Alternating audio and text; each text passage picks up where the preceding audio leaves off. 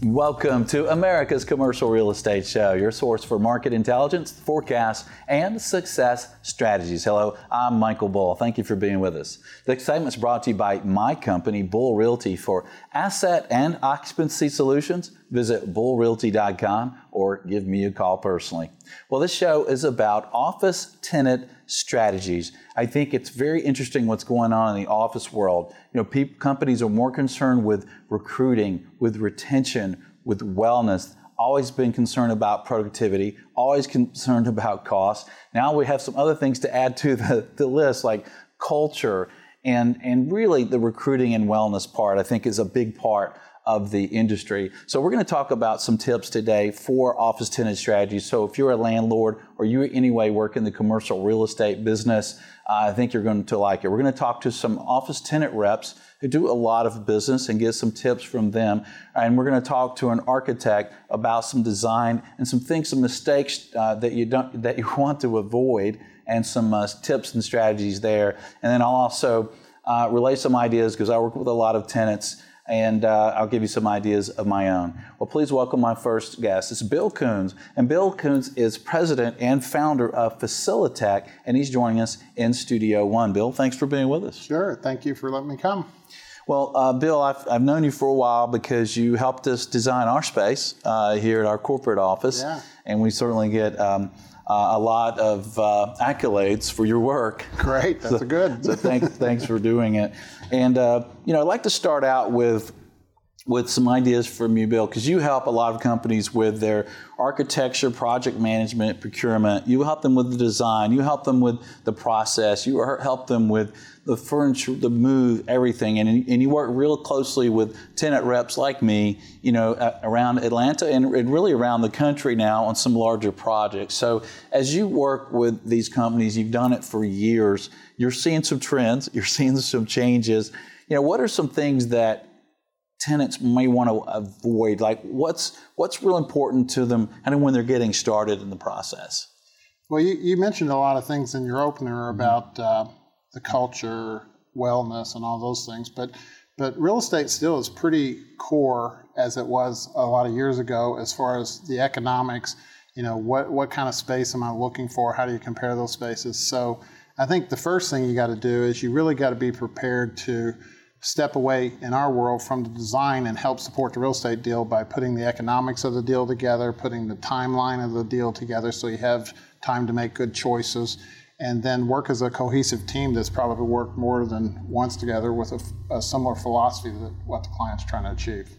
Right, and I think that's really key to have the right team. So you really need an office tenant rep uh, that knows what they're doing, uh, understands your needs. Also, you need a, a lawyer that understands uh, office leases and, and, that sort of thing. Uh, you need an architect, and then on, on, on a company like yours, you do more than just the architecture part. So tell us about the rest of the team.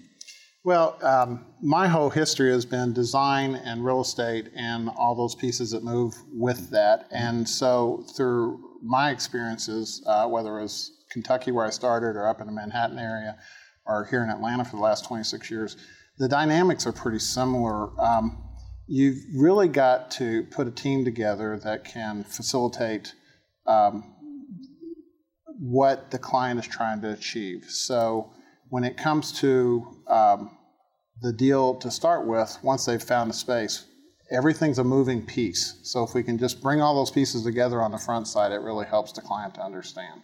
Right. You really want the, your team to understand your objection, your, your, your objectives, right? Right. And what's really important to you as a company. As we were talking earlier, maybe things like maybe you eventually want to sell your business, right? Right. So you might want a space design that, that, that's set up for it we have a client right now that's that's positioned themselves that way for about, and the, the space they're taking is about forty thousand feet.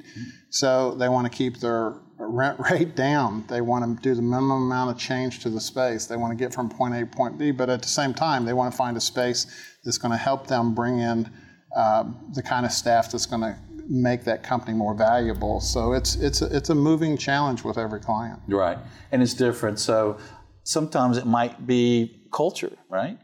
Yeah, very much so. I mean, you know, everyone likes to talk about millennials, and uh, Uh, of course, I'm a boomer, and uh, I like to think of myself as a, millennial in a boomer body and be kind of an open thinker. But at the same time, um, you do have to compete for those that staff, whatever age group it is. And if you don't create spaces, they have so many choices today. Uh, every you, you, know, you compete for um, employees on every level and facility just as one of those pieces. Yeah, yeah, and some of the trends you're seeing, you know, you're you're helping the, all these companies with a lot of different space designs, and we've seen a lot of push for uh, more employees per per square footage, right? More dense office uses. What are some of the trends you're seeing related to to that, to, to benching and, and more square footage per employee? Sure.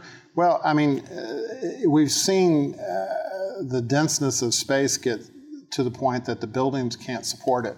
Uh, not enough parking, uh, the mechanicals can't support it. The building isn't physically built for the headcount that they're trying to put in some of these spaces.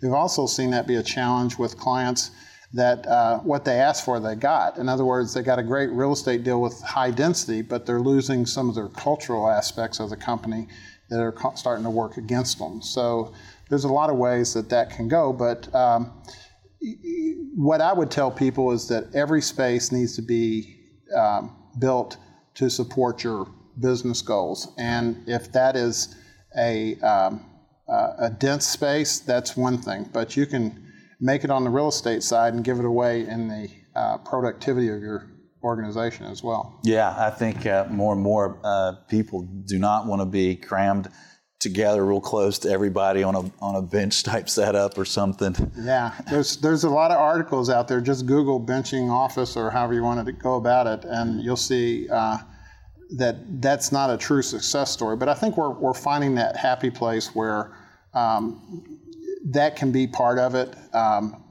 a more open environment, kind of like a student center that you would see when these young people graduate from school and then just giving them places they can go to and actually work. Uh, so there is a good trend. We're going in the right directions. We may be not there yet. We kind of swung it from one way to the other side, and now we're kind of finding our middle. Yeah, and I think that's interesting to the audience to kind of see because we went to a lot of open space, right? And there's been some pushback because people are really concerned about recruiting and retention.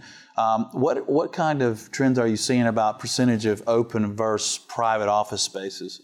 Yeah, well, I'm going to, you know, we talk about that a lot, but what I would probably redirect uh, that slightly is creating spaces that are transparent. In other words, where people can work and they can feel free to work at a desk, they can feel free to work in the break room, they can feel free to work in a soft seating area or in a, a room that's closed. Um, but you see a lot of glass. You do. You're always going to see that openness. Uh, acoustics is continuing to be an issue. But um, I think that's uh, the right place to go to. And then, um, as we had talked earlier, everybody doesn't have to own a desk just because of um, they're in a full-time employee. Um, technology has given us the ability to really be productive everywhere. So, are you seeing your designs with uh, less open space than you used to because of needing some of these privacy areas? Not necessarily less open space. Yeah. I mean, stations have gone smaller, um, uh, panels have gone down or gone away. Mm-hmm. Um, but what you're seeing is, is people have a place to do the kind of work they need, and if that's sit at a um, what we'll, we'll call a, a workplace that's no more than a work surface and a chair, and they can be productive there, that's good. That's open. If they need um, confidentiality, you're probably going to see an office that's smaller, but it's also going to have uh, glass across the front of it, most likely, so they can have that um, ability to talk in confidence. And, uh, and, but you might see somebody with no shoes on, with their one leg under, underneath their bottom, with a laptop on them, and they're just killing it. So. Right, right, that's true. So, what are you seeing with furniture or when people are designing office space today and they need some private areas? Uh, in their office. Are you seeing more people create that private areas, if you will, with furniture uh, than you used to? Uh, or are they still kind of building walls? Uh, well, it's both. Um, I, I, think the furniture industry is trying to address those types of spaces and doing a pretty good job at it. But uh, in our particular case, since we're managing construction budgets and furniture budgets and all the other budgets, uh, really it's we address it. You can address it both ways, and so furniture's doing a good job of creating some of these quiet spaces where people can work, but many times. Um, you know, we've we've created what we call phone booths or huddle rooms or um, quiet spaces. Um, ours, we have a couple of them. We call them timeouts. We think we're funny by doing that, but uh, you've been bad. You that's right. That's out. right. That's right. I think they're telling me something. so, what about wellness? What's the trends there? Are more and more of uh, the tenants and off corporate users concerned about wellness? Wellness is huge. It's mm-hmm. it's just the next. Uh, uh, step in creating a uh, what we're all chasing, which is that perfect space. Mm-hmm. Um, and wellness is uh, not only part of the building, but it's just part of the environment. How dense you have a space, how pleasant a space it is, how much light comes into the space. I mean, wellness is a, is a big issue, and but I think it's not just the physical wellness of people, but the mental wellness of people. And yeah. you, you even mentioned the fact that you have fresh flowers delivered every day. Mm-hmm. Um, that says something to people. And we talked a little bit about messaging. Wellness and messaging, I think, are tied very closely together. Bill, you're, you're, hurting my reputation out there. Fresh flowers every day. You don't have to tell people. Michael, you're gonna you're gonna have to man up on that.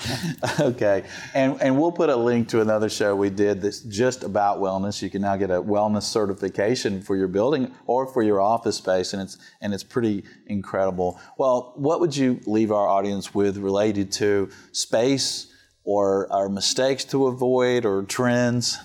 Yeah. Well, I, I, I guess because of my um, lot of years of experience, uh, I would tell people that if you can't see tangible value in the people you're working with, they can't prove that to you, they can't show that to you because everybody talks about value, um, then I would say be careful of the team you're hiring because um, you should be able to measure anything you're doing and what we do. So if it's the square footage you're taking, if it's the rate you're paying, it's the money you're spending on equipment, the value of that equipment, um, technology or whatever, it's all measurable. And I think if you come out feeling that you've uh, got great value, then you've probably done all you can do in this world of always chasing the shiny object. yeah, yeah. Well, I, uh, one thing that you guys did with me when we designed our space that I thought was very valuable to me as, as a user is you took me around and, and, we and we looked at a lot of spaces and, and we looked at furniture that was in use at places and we ended up with these really cool pods. Uh, and if you're watching the video, we'll, we'll show them to you. But, uh, you know, and so when I saw them in action, I'm like, okay, now I see, now I get it. Because I think as an architect, you have a way of, of visioning things a little better than I think the normal person, right? you know, what's that going to look like? I don't know. Yeah, well, you know, it's funny. Um, when I first got out of school, nobody saw any type of imagery. They saw something that was either plan view, two dimensional, an mm-hmm. elevation, or whatever.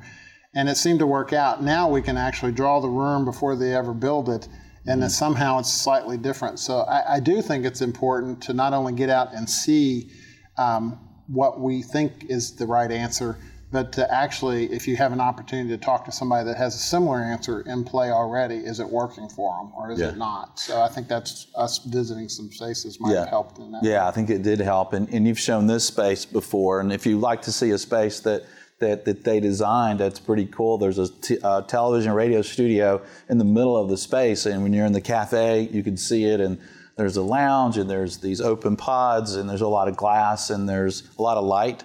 Um, and there's a game room and a tech room, and it all kind of works together real cool. And I appreciate that. And uh, thanks for being with us on the show today. Absolutely, it was fun to do this space, and it's always enjoyable to be here. All right, thanks, Bill. Well, stay with us. We're going to interview some tenant reps that are very experienced, uh, very experienced, and done some great deals. They're going to provide some great strategies, tips, and mistakes to avoid. Stay with us. I'm Michael Bull. This is America's Commercial Real Estate Show.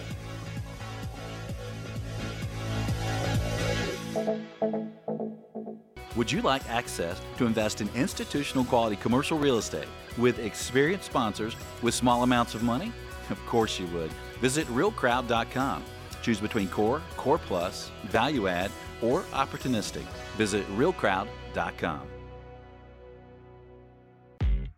Would you like to be the top producing commercial broker in your office? check out Michael Bull's video training. Since you're a show listener, you receive 10% off your first purchase. At checkout, use discount code CRESHOW. Visit commercialagentsuccess.com.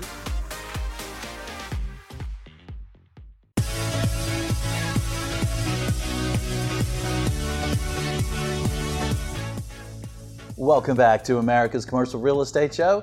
I am Michael Bull. Thank you for being with us. This segment is brought to you by BOMI.org. That's B O M I. Check them out for facilities and property management training and courses. BOMI.org. Well, today we're talking about office tenant strategies, and we've heard from an architect and design uh, gentleman about what's going on there. Well, now let's talk to a tenant rep who helps companies and has been doing it for a very long time. Please welcome Richard Rhodes. He's a principal with Cresa and he works out of their Washington, D.C. office and he's joining us on the phone again. Richard, good to talk to you again.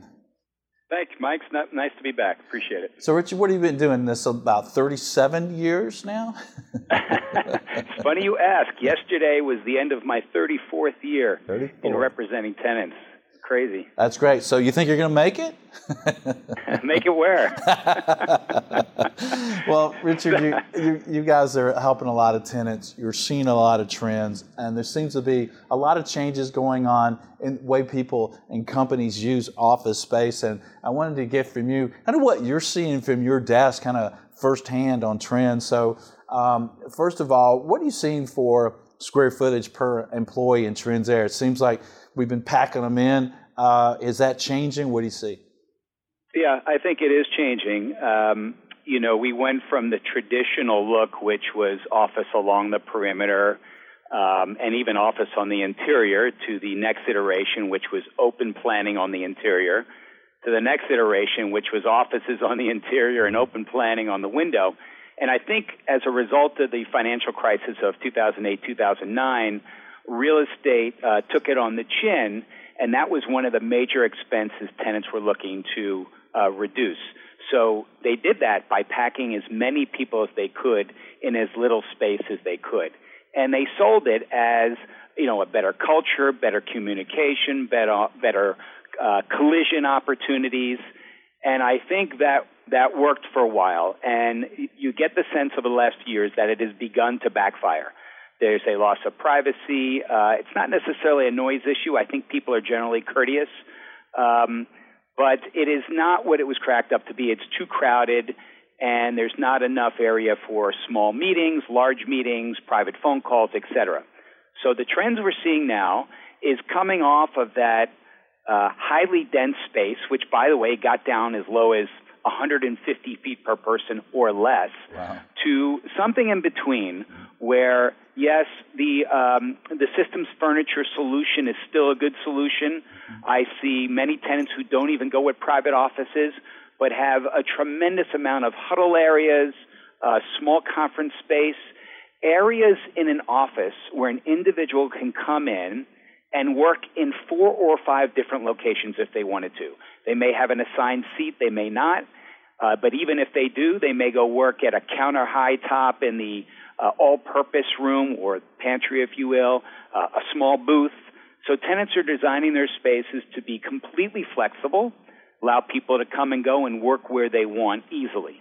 Yeah, and that makes sense. And uh, we're seeing the same thing. Now, when you talk about the, the trends were to cram people in, uh, you know, bench them almost to get them close together, less less space, and now you're starting to see a change. And you think also of the timing. You know, if you look back after the recession, uh, unemployment was high. It was harder for people to get jobs and keep jobs. Now employment's tight, and people and companies are really concerned about recruiting and retention. So, is that creating some of the, the trend towards uh, more space per employee?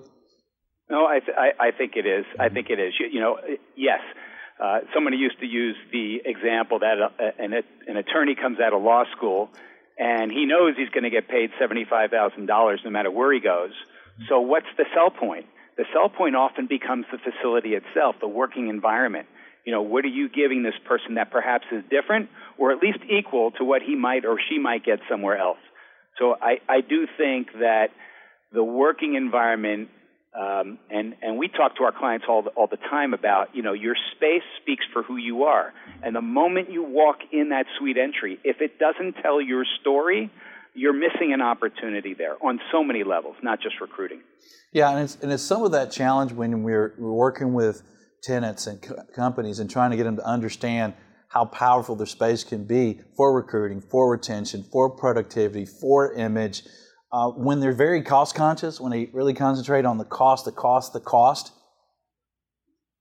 is that part of is that part of the challenge to get them to think about it? Hey, your your office space may cost you very little uh, in the scheme of things if it increases your productivity. Yeah, I think we want to be careful with costs, and maybe we'll talk about construction costs, but it's not necessarily cheaper to build a wide open space versus private offices, which is a bit of uh, a misnomer. But I do think there's cost savings down the road because the more egalitarian the space is, the easier it is to handle things like uh, advanced employees, you know, promotions. You don't worry about moving someone into a bigger office. You don't have six sized offices or stations in the space. So you find other ways to, to reward basically.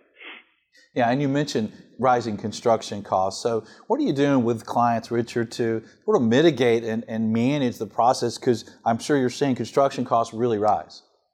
Yeah, and I think there's there's three reasons. Uh, the, the, typical reasons, which are uh, high demand. So the uh, subcontractors are busy; they don't have to take jobs, and if they do, they're going to charge you. Labor costs uh, excuse me, material costs have also risen for the same reason, demand.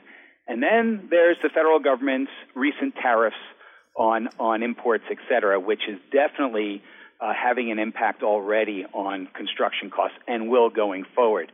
It is very tricky now because, yes, you have higher tenant improvement allowance being offered to tenants in order for landlords to maintain their rental rates uh, but you're not necessarily going to be able to cover everything. We used to be able to cover construction costs, move costs, cabling, wiring, security, signage, all through free rent and tenant improvement allowance. I think in many, many cases you can still do that, but sometimes now we're using the landlord as a bank to amortize additional costs, or we're using the tenant's uh, financial uh, options to uh, amortize additional costs. We're running into that period now that I remember, if you remember, we were getting all our drywall China, from China many years ago, and that price skyrocketed. And the result was tenants didn't move as much. They ended up renegotiating and staying in their space. Uh, we could be entering that similar condition over the next year or two. Well, that's interesting, and I guess for existing landlords, uh, that is good news. So, what are some other trends you see kind of forming right now for the way people use office space or, or negotiate or build out spaces? I think we covered a lot of it. I, I just think uh, flexibility is key. Mm-hmm. I think uh, you know tenants fall down on both sides of the line as to whether or not they're in favor of hoteling or not. That is still, I mean, it's been going. This discussion's been going on for 30 years. Mm-hmm. Is it a good thing or not to save space but lose the synergies that come with being together? Uh, that's unresolved. I think most of my clients would like to see people in their space, so they solve that problem by creating flexible work schedules uh, that aren't quite as extreme as hoteling, or flexible office space, as we talked about before, giving the people um, the, the option to work where they want. By the way, the key to that is technology. So if you're going to spend your money anywhere, you have to be at the highest level of technology to offer the greatest level of flexibility within your space. So that you might call that a trend. Mm-hmm. And the other trend, of course, is uh, is the office furniture companies who are trying to keep up with changing demands, or in many cases, they lead the way. You know, the um, the the, the other trend is you don't see six and eight foot workstations or desks anymore. They're four and five feet because they're so compact and the storage is built in and things are just more efficient around you uh, within reaching distance. So, you know, I'd say furniture and technology, uh, as they always have, but maybe more so today, are, are playing a major role in, in trends, if you would. Right, and furniture and technology can really create a lot more flexibility for you, right? So when you need to, to change offices, sometimes if you're using furniture, uh, that's a lot easier way to do it. So um, before you go, I'd like you to share with our audience the maybe the top two or three mistakes that tenants should make sure they avoid uh, when they're renewing a lease or looking for new space. Yeah. So, and, and you and I have talked about this in the past, and my attitude has not changed. I think the biggest mistake tenants make is they undervalue negotiating flexibility. Everybody's always focused on bottom line. Sometimes, and I like to empty all the buckets, of course, as a tenant rep, but mm-hmm. Even if I have to pay a touch more to get a termination option or a contraction option or an expansion option or even a renewal option, which you know you don't use a lot, you typically renegotiate. These are critical, critical points in a negotiation. It is so challenging, especially in today's world of rising construction costs, to get enough money or enough concessions to cover relocation without doing, forget a 10 year deal these days, 11, 12, 13, 15 year deals now. So, great, you can keep your rent stabilized, you can maximize your concession package, but you're stuck unless you have these flexibility clauses. And if, if you're of a, a significant size, and I'll call that one floor or greater, you should be able to get multiple options in your lease, especially these long-term deals. So that's that's a that's that's the biggest mistake I see tenants make is we'll go in and we'll see, oh my goodness, they're locked in for 12 years, they have no out, they have no right to contract, they have no expansion capabilities. That's that's an oversight. Yeah, uh, that's a good point. And but some of those um, rights can be very expensive, right? But if you have, at least you have the option there, right? Yeah, I mean, look, it's it's a uh, look. You have the right to sublease. You have the lease expiring. You have a right to terminate. By the way, we use the termination option all the time to leverage a renegotiating. The event the tenant's rent has gone over market, uh, the landlord doesn't want to lose the tenant. The tenant has to look at other options, and perhaps staying is the right move. Well, you know, they have the right to get out and leave unless the landlord wants to adjust to market. So it, it, there are lots of ways to use these options. Options are, by definition, one way, so they have economic value. Um, I mean, we've traded signage options for cash before because we had a right to signage. Turned out we didn't need. The landlord bought it back from us for six figures. I mean, there are opportunities out there. You want to empty those buckets if you if they're available to you. Yeah, that's a good point. One more final question for you, Richard, before you go, and that's about timing. So, give me an idea of what you uh, what companies should think about as far as how how far out in advance should they get out and start planning for a move or renewal. Yeah, a, a, lot of it is driven by by size. But again, I'll use the full floor example for for now. Um, working backwards, if you're moving and you need to do build out, and let's assume it's from a shell or from a space that has has to be substantially gutted, you need 90 to 120 days to build. In most markets, you need somewhere between three weeks and eight weeks for permits. You need between six weeks and eight weeks to do drawings. These days, leases are taking two to three months to negotiate. So I don't know what I have there, but I'm I'm thinking that's 10 or 11 months right there. And then we have to do our job, which is locating space, negotiating proposals, running cash flow analysis, perhaps getting internal board approvals. That could be another 9 or 10 months. So I like I like uh, 22 months to 24 months if you are a large user that has the capability of kicking off a building or having a building built for you, I would extend that by another year. So you want to get started probably three years out. It is better to have too much time than too little time. I would much rather be chased than be the chaser. You do not want your back up against the wall with a lease coming up. Very good point. Very good point. And I guess you also want to think about not just the time that you're maybe your current lease expires, but maybe from the time that you have to give notice if you're going to renew? Yep, that's the trigger, right? Yeah. Everything has to be done by then. Uh, otherwise, the landlord knows it's too late for you. Your current landlord knows he pretty much has you. that's right. Well, Richard, good information as usual. Thank you for joining us, sir. Thanks, Michael. Always a pleasure. All right. Well, thank you, Richard. Great information. And uh, stay with us. We're going to have more. We're going to have another professional and get his view on office tenant strategy. Stay with us. I'm Michael Bull. This is America's Commercial Real Estate Show. Are you looking for proven property management and facilities management education? Visit BOMI.org. That's B O M I, Building Owners and Managers Institute International. They are the trusted source for education in the property and facilities industry. Visit BOMI.org. Are you looking to buy, sell, or lease commercial real estate? You're invited to contact Bull Realty for customized asset and occupancy solutions. Call 404 876 1640 or visit bullrealty.com. Promote your business to the U.S. commercial real estate industry. Click advertise at the show website, creshow.com.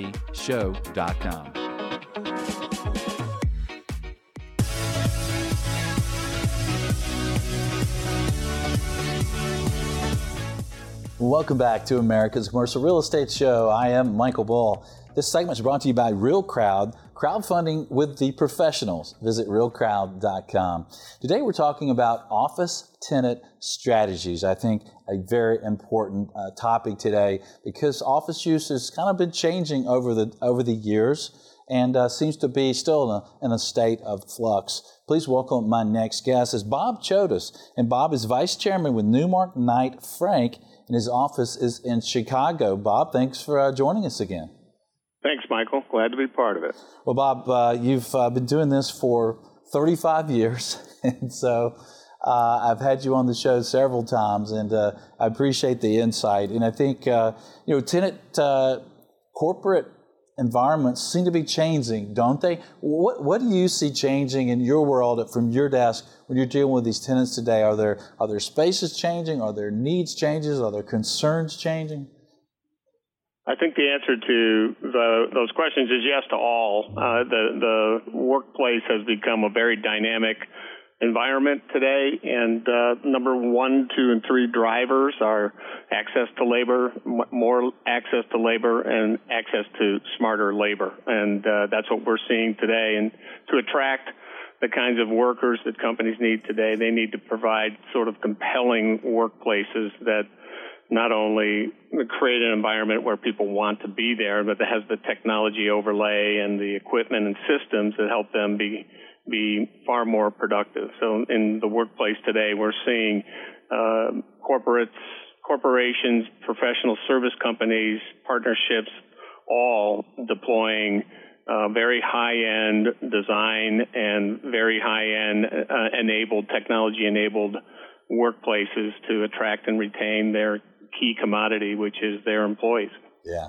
So when you list the order of importance or a tenant, you ask a tenant to list the order of importance to to their next space. So recruiting, retention, uh, that that labor part of their business is usually right at the top.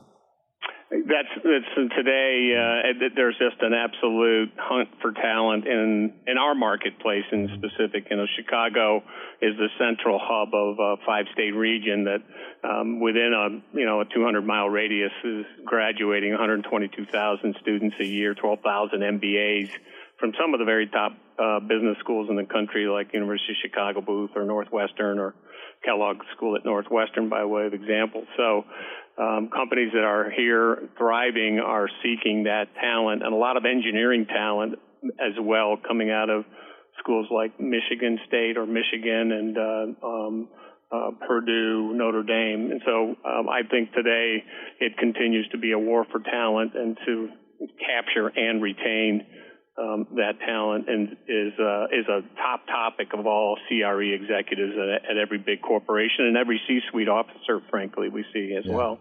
What are some examples, Bob, that that you're seeing in some of these spaces that that might be unique uh, in that regard?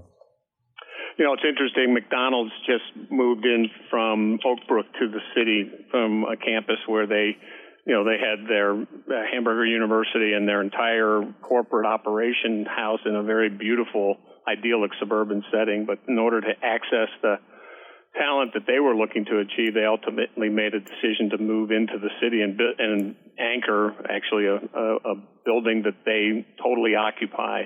And it's very unique. It's a kind of a free address uh, system. It's uh, unassigned seating virtually throughout the facility. The CEO and C-suite officers sit in open plan stations, uh, a lot of benching, um, a tremendous amount of technology to allow people in that space to work anytime, anywhere, in any seat inside the entire envelope. And they have test kitchens and um, they have food services and balconies and workout facilities and concierge services that are almost like a hotel experience. Um, when you walk in, it's it's a completely different feel than what you have seen historically in corporate headquarters. And, and I think that concept of the concierge uh, feel, the ability to uh, take care of all the things you need to do during the day, including your work, is a, is dealt with dealt with in a facility like that. And we've seen similar facilities being built for Google. They're they're doubling their footprint in Chicago. So is Facebook and so is Salesforce. Uh, so we we see um, very innovative, very technology-enabled space happening in our market. And the trade-off is densities. Densities are going way up. Um, we're seeing some firms that are uh, deploying people at 100 to 125 square feet per uh, desk seat that is going to be utilized, and that's not even be- that's not that's just the actual square footage allocation before they lever it with unassigned seating or wow. hoteling strategies. Wow, that's amazing. And these tenants that you talked about, uh, these technology and social media type tenants and, and McDonald's as well, that was looking for something creative, something that would grab the attention for recruiting and retention. Are they gravitating towards more of the older, unique, historic type buildings or gravitating more towards tall glass? It's it goes across the board. Uh, Facebook is going into a new glass tower. Salesforce is rumored to be close to anchoring a new 60 or 57 story tower that could come up in the city. I, I won't say where because it hasn't happened yet. But we're also seeing um, a lot of firms going into what's called the, the West Side Fulton Market corridor where uh, you know the McDonald's building, by way of example, is a ground-up new development, but it looks like and feels like a loft building that was built at the turn of the century. And uh, Google's headquarters was a conversion of a cold storage warehouse into an office building with a new building built around it, essentially, to get sort of the best of both worlds, old and new. But all the buildings on the near west side tend to look like and feel like uh, loft buildings, whereas down in the core you get the standard, more vertical glass enclosed box towers. Yeah, that sounds really interesting. Building a new building around an old one. And, and Bob, when these companies come in and, and they're such dense environment, and you mentioned down to 125 square feet per employee, and that's before you, you do the shared desk.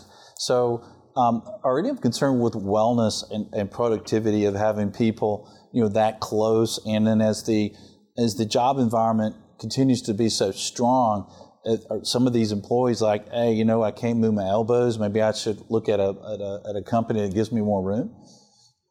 You know, that's a that's a great question, and the and wellness is a top priority in the whole uh, vocabulary of recruiting because today people are very concerned with how they live, what they eat, the exercise they get. And so that has to be taken into consideration in these new facilities. I'll say that one of the most interesting trends is that for every seat that a company creates, they tend to create a collaboration seat. And that's a seat in some other location within the facility, whether it's a four person or six person huddle room, whether it's a work cafe that can seat 150 to 200 people for meals and, uh, and double as a working space during the day, whether it's a conference facility that has conference rooms for 6, 8, 10, 12, 20, 40 people, training rooms the ratio tends to be a one to one ratio of seats designed for people to be assigned to at any given time during a day and seats that those people can go to to collaborate, get away, make quiet calls. Um, we, we see the deployment in lots of spaces today of two person calling or meeting rooms where it's a sound attenuated or soundproof structure where they can go in and get quiet time to make a call or do heads down work where they can't deal with all the noise.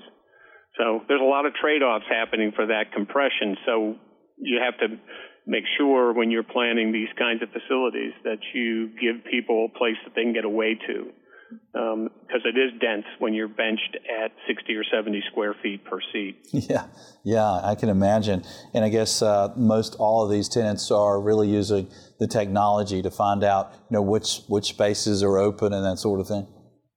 Yeah, they have whole uh, uh, naming characteristics and mapping and uh, and badging systems so that you know where conference facilities are and that you can make room reservations literally at the front door with a with a, a Crestron or some other kind of mobile device attached to the wall that shows you if it's available, you can book it. If you've booked it and it's available, it'll show red and for 15 minutes. And if you don't sit in the room, it'll go back to green and make it available. So the technology that drives all this um, ability to seat people in lots of different places at any given point in time becomes the mainstay of what makes these kinds of new spaces function properly. Yeah. And it's also about untethering the workers from the telephone and their and their and their hardwired connections for their laptops and desktops. Right. And I guess with some of this technology too, you can actually see where an employee is in the space. Since he doesn't have an assigned desk, you might need to find someone, right? Big Brother's watching, no doubt about it. I mean, you know, that's it's one of the good. You know, there's the good and the bad. I mean, with all of this technology, people know virtually where you are, when you are there, how long you were there, what you were doing. So, you know, there there's the downside of this kind of living in a technology-enabled workplace, but the upside created in productivity and and the key attribute of retaining your workforce is worth the investment many companies are finding. Yeah. The C suite, the leaders of the companies that you're working with, are you finding that they are trying to attract some of those employees that maybe worked at home, worked out of office, and trying to build an environment where they want to work in the office?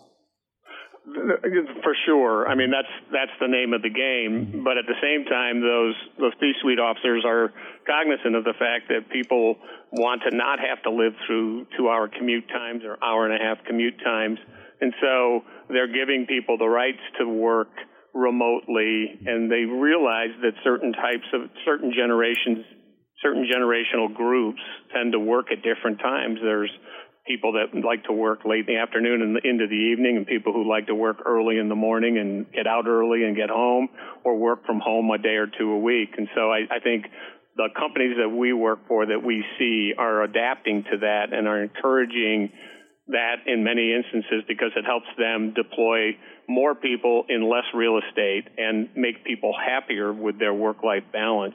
As long as they're productive, that's what they care about. And so they're giving people the tools to be productive and be remote. And remote isn't just being remote from your station sitting in an office. You can be remote within the headquarters facility or the office facility, or remote at a client, or remote on vacation, or remote at home. Right. That's the way companies are thinking today.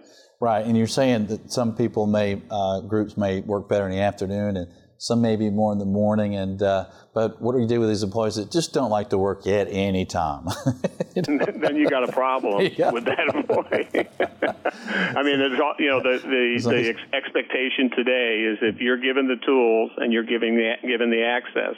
And you have a, a compelling job to do. They expect you to do it, That's and right. so the, the the tools that they're deploying today help people get their job done and live their lives hopefully better. And that's yeah. that's what it's really all about. Is the uh, workforce of the future is going to be a much more mobile workforce. And by the way, that doesn't necessarily mean it's just young people. Yeah, right. um, I'm a boomer, actually, at the back end of my boomer career, and I use all these tools. And I feel really excited about it because it gives me the ability to work anytime, anywhere I want, and do other things while I'm working. Yeah.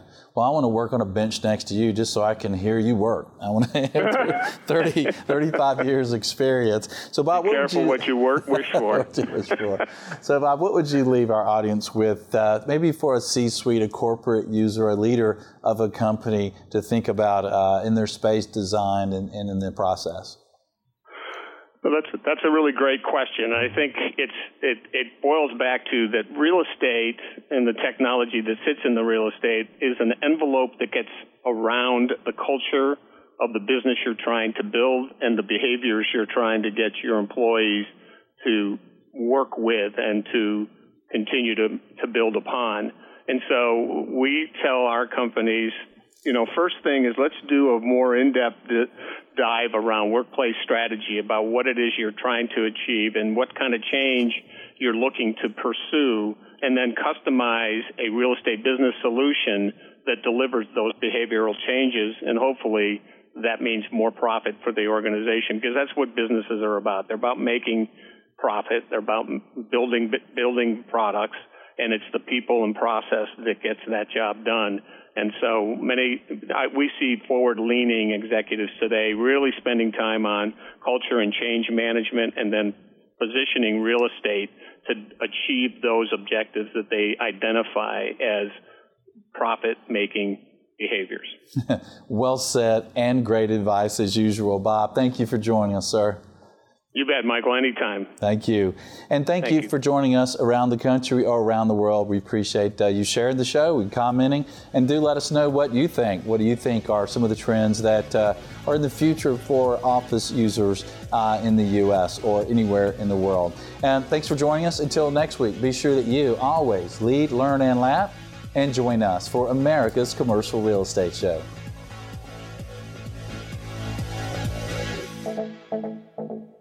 America's Commercial Real Estate Show is brought to you by Bull Realty, Asset and Occupancy Solutions, BOMI.org, Property and Facility Management Education, Real Crowd, Crowdfunding with Professionals, The News Funnel, Real Estate News Personalized, CommercialAgentSuccess.com, video training from Michael Bull.